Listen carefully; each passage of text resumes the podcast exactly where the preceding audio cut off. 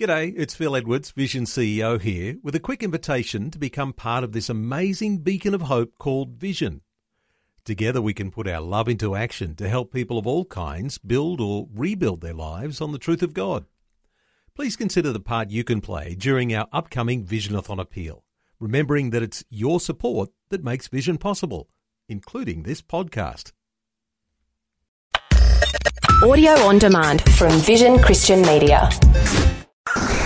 History Makers. In the late 18th century, William Wilberforce was converted. Almost single-handedly, he broke the shackles of slavery. people there were just totally different. We are looking at the footprint of God over the last 2,000 years. History Makers. Since the Roman legion destroyed Jerusalem in the year 70 AD, the Jewish people have a nation of their own. And he said, Well, no, Randy, we're not all just faking it. There's a living hope, and his name is Jesus. And I believe that that's really why you're here. Christ died for us. History Makers. Hi, and welcome to History Makers. I'm Matt Prater. Today we're speaking to Josh, the lead singer of the band The Afters.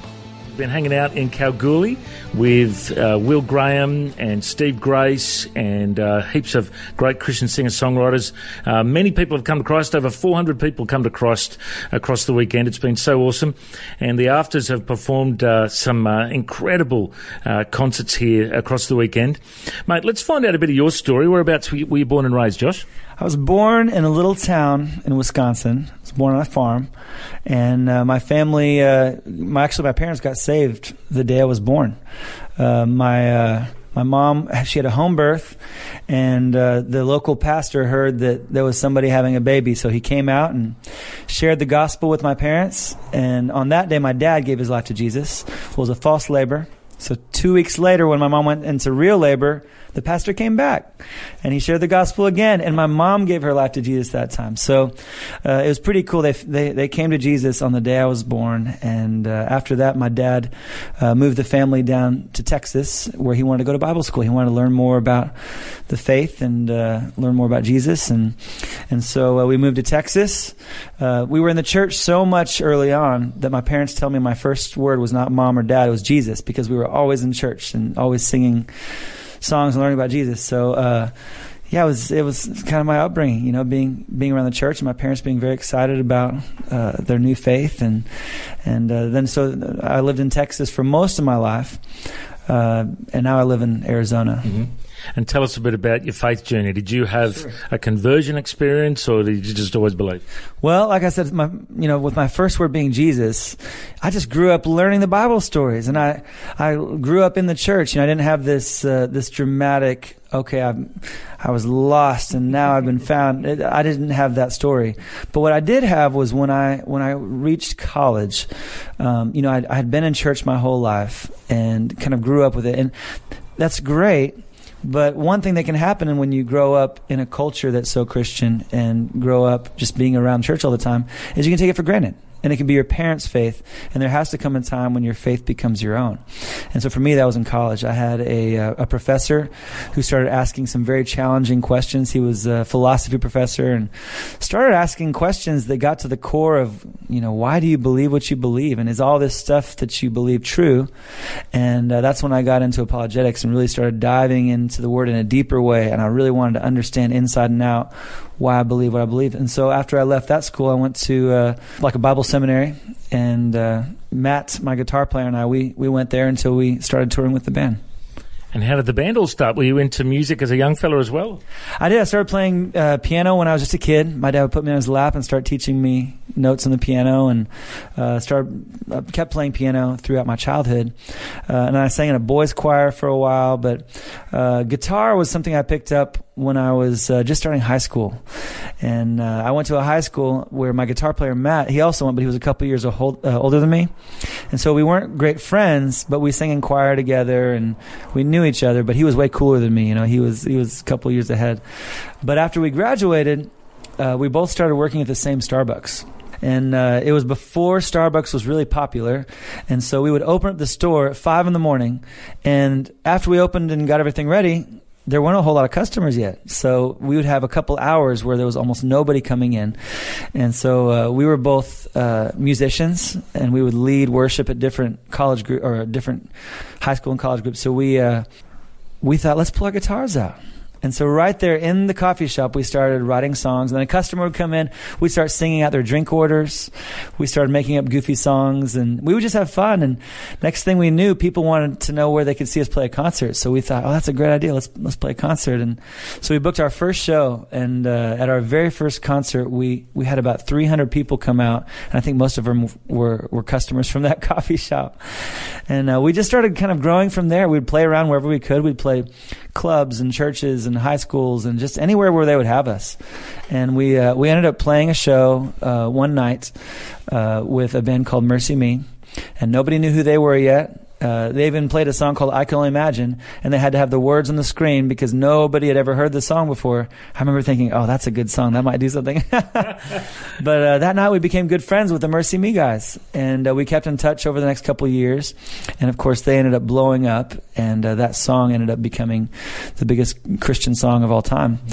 And uh, and we got a phone call from Bart, their lead singer, one day, and he said, "Our our label is interested in signing you guys. Can we meet?"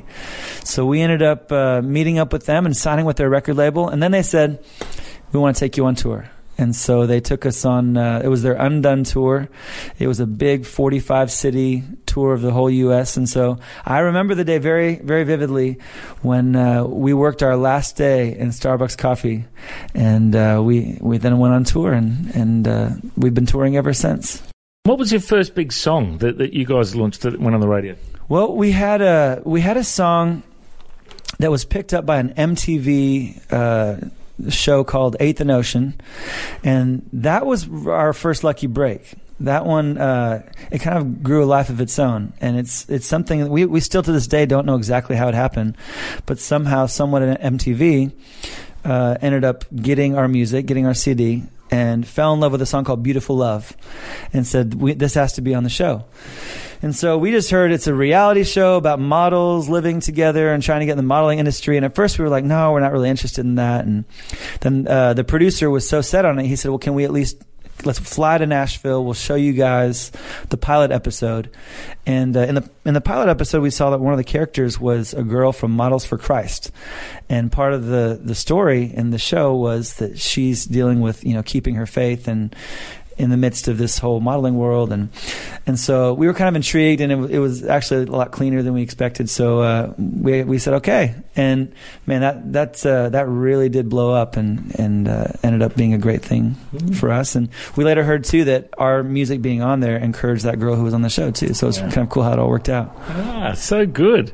So I, I do remember that song, and uh, I think "Never Going Back to okay was that another big one that was yeah. early, early days. Yeah. Yep, "Never Going Back to okay. That was the next record and uh, that, that was a fun one to write. Yeah, that was that's still a fun fun song to play. Mm. What's the heart behind that song?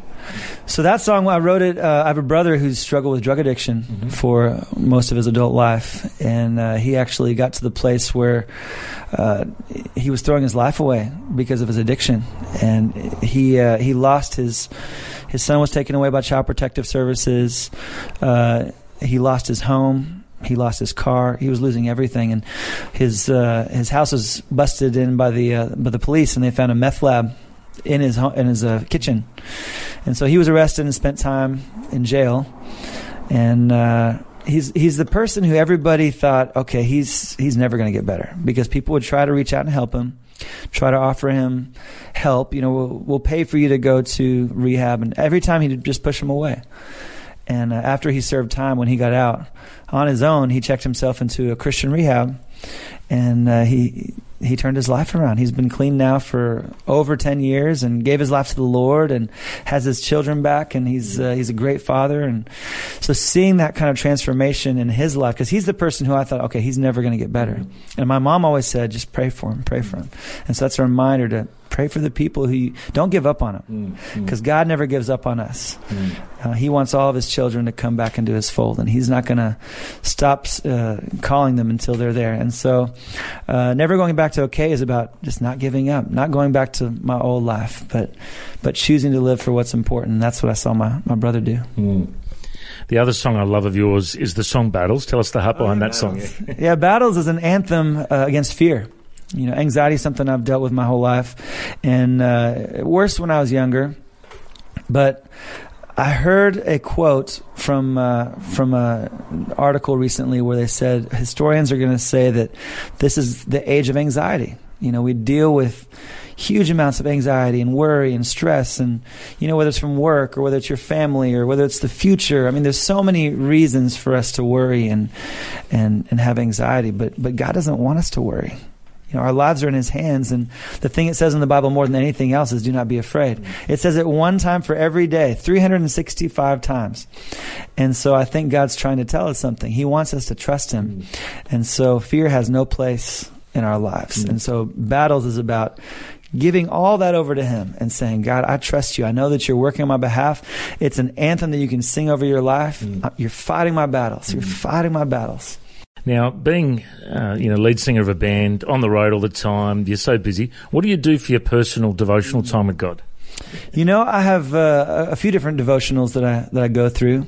Um, one right now that I'm going through is written by Stu G. He wrote a, a book on the Beatitudes. That's really fantastic. He was the guitar player for Delirious, one of my favorite bands, and uh, and he's become a good friend.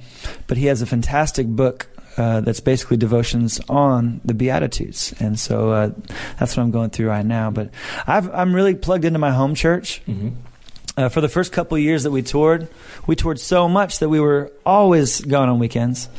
And I remember coming home and having a weekend at home and going to church with my wife and kids and realizing that nobody at my church even knew me. They didn't know that my wife was married to me. And so it, it was kind of a wake up call for me that I wasn't being a part of their spiritual life. I was doing ministry every weekend, but I wasn't ministering to my own family. And I wasn't being a part of a church community. And because there were literally times early on when we, were, we played 250 shows in one year. And it was just too much. And so I remember uh, we played a show with Casting Crowns and we had the same green room as those guys. And so I was sitting on our couch with their singer Mark Hall, and I was just venting to him. I was telling him, you know, how, how do you do this? It's not sustainable. You know, we can't stay this busy and still be good husbands and good parents. And and he said, you know, you call the shots. He said, you tell your booking agent how often you want to be out. He said, I go home almost every weekend. We tell him we want to be home for church. We want to be home for church. And I was like, "You can do that?" It was like, "Whoa, my mind is blown right now." And he said, um, "He said he was even on staff at his church. He's a youth pastor at his church." And so uh, Matt, my guitar player, and I, we we decided we want to change things radically. And so we met with our whole team and told them we want to be home this many Sundays out of the year, and we don't care how you get us there. We'll we'll drive through the night and fly on the earliest flight, but we want to be there worshiping with our families and part of our home church. And uh, man, it's amazing how God has blessed that so much, and that's been a really cool part of our journey and staying connected and being challenged spiritually at home, so that we can feel refreshed and, and our tank is full, so we can go out and do ministry in a in a richer way. You mentioned before that you love Delirious and obviously MercyMe, uh, Casting Crowns. W- what other bands influence you? Who's really impacted you that maybe you've listened to their stuff or traveled with them? You know, as a as a kid, Michael W. Smith was my hero. Loved his music. He was a big reason why I ended up going to music because I went to a Michael W. Smith concert and I just felt the tug. I said, "That's that's what I feel like God's calling me to do." So he's been a big influence. Uh, right now, I've been loving for King and Country. They they do great great music and Aussie boys, yeah. they're Aussie boys, exactly.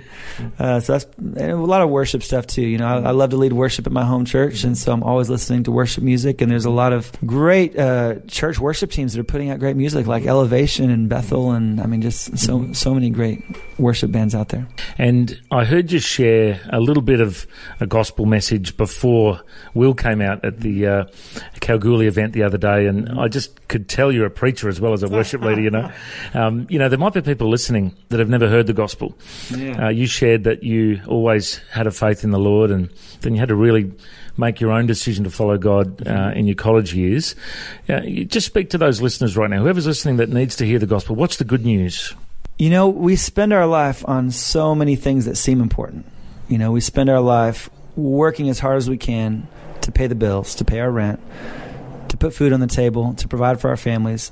And there's almost nothing that we won't do to make that happen. Like we will work as hard as it takes to make that happen.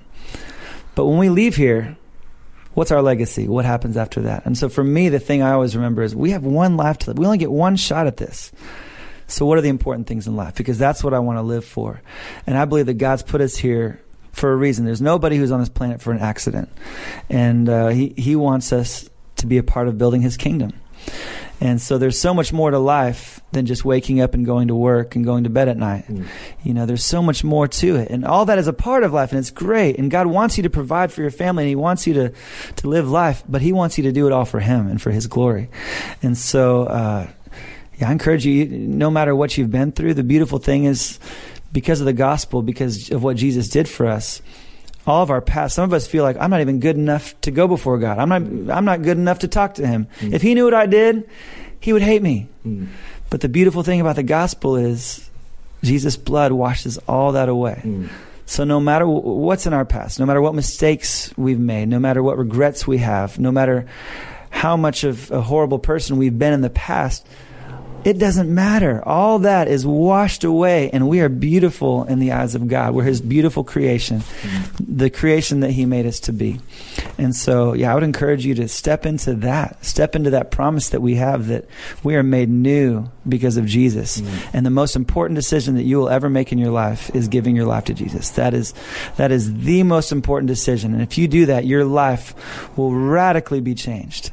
And, uh, and you'll be living for the things that are important. Well, I can really see that you guys have a heart for God and a heart for people to connect with God. Mm. Uh, if people want to connect with you, I guess they can search up on social media. Do you, do you guys do a lot of social media? We do, yeah, on Facebook, uh, just the Afters on Facebook, and then on Instagram, we're the Afters Official.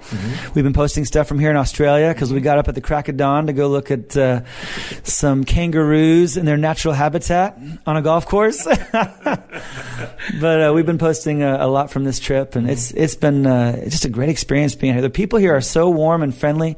You know, what's funny is my wife started a thing uh, years ago because we travel so much. Uh, my wife started a funny thing that if we were ever in a country, uh, it actually started in Europe. We were in Europe. And we did something embarrassing, and people were like, "Oh, what are you doing?" And I think we walked across the street you weren't supposed to walk across or something, and people were yelling at us. And my wife said, "Sorry, we're Australian." so you've been doing yeah, and so ever since, that, right? You know what they did? They were like, "Oh, no worries, no worries, yeah." Oh, okay. But here's the thing: if, if we said, "Oh, we're Americans," they'd be like, "Oh, you silly Americans!" Oh, but everybody loves Australians. They love Australia. Wherever you go in the world, people love Australians. Well, thank you, I think, for that. but no, really, re- really want to encourage you guys. And hey, if you ever need a pastor, you know, to come on the road as a chaplain, you know, Oh, cool. you got my number, bro. Thank you. Yeah, yeah. Come on. Really appreciate your time today. I reckon you're a history maker. Thanks for joining us. Thank you. Thanks for joining us on History Makers. If you'd like to listen to this interview again, just go to historymakers.tv. There you'll find links to Facebook, Twitter, and Instagram. You can subscribe to our iTunes podcast or check out our YouTube clips. And you can find out about History Makers TV. We are a faith based ministry and we appreciate every donation. You know, the vision of History Makers is to share the good news of Jesus Christ to the nations of the world. If you'd like to partner with us, send us an email info at historymakersradio.com. God bless you. Have an awesome day. I'm Matt Prater, and why don't you go and make history? History Makers. History Makers is proudly sponsored by Bible League, who serve the local church and other partners around the world by providing Bibles, scripture materials, and training to help people meet Jesus. They provide God's Word to a lost and needy world. Bible League plants Bibles in prisons, among persecuted Christians, and in poor nations, bringing the love and light of Christ into many people's lives around the world. Make history today by joining our friends at Bible League and planting a Bible that will help someone meet Jesus. Go to bl.org.au. Station sponsor. Thanks for taking time to listen to this audio on demand from Vision Christian Media. To find out more about us, go to vision.org.au.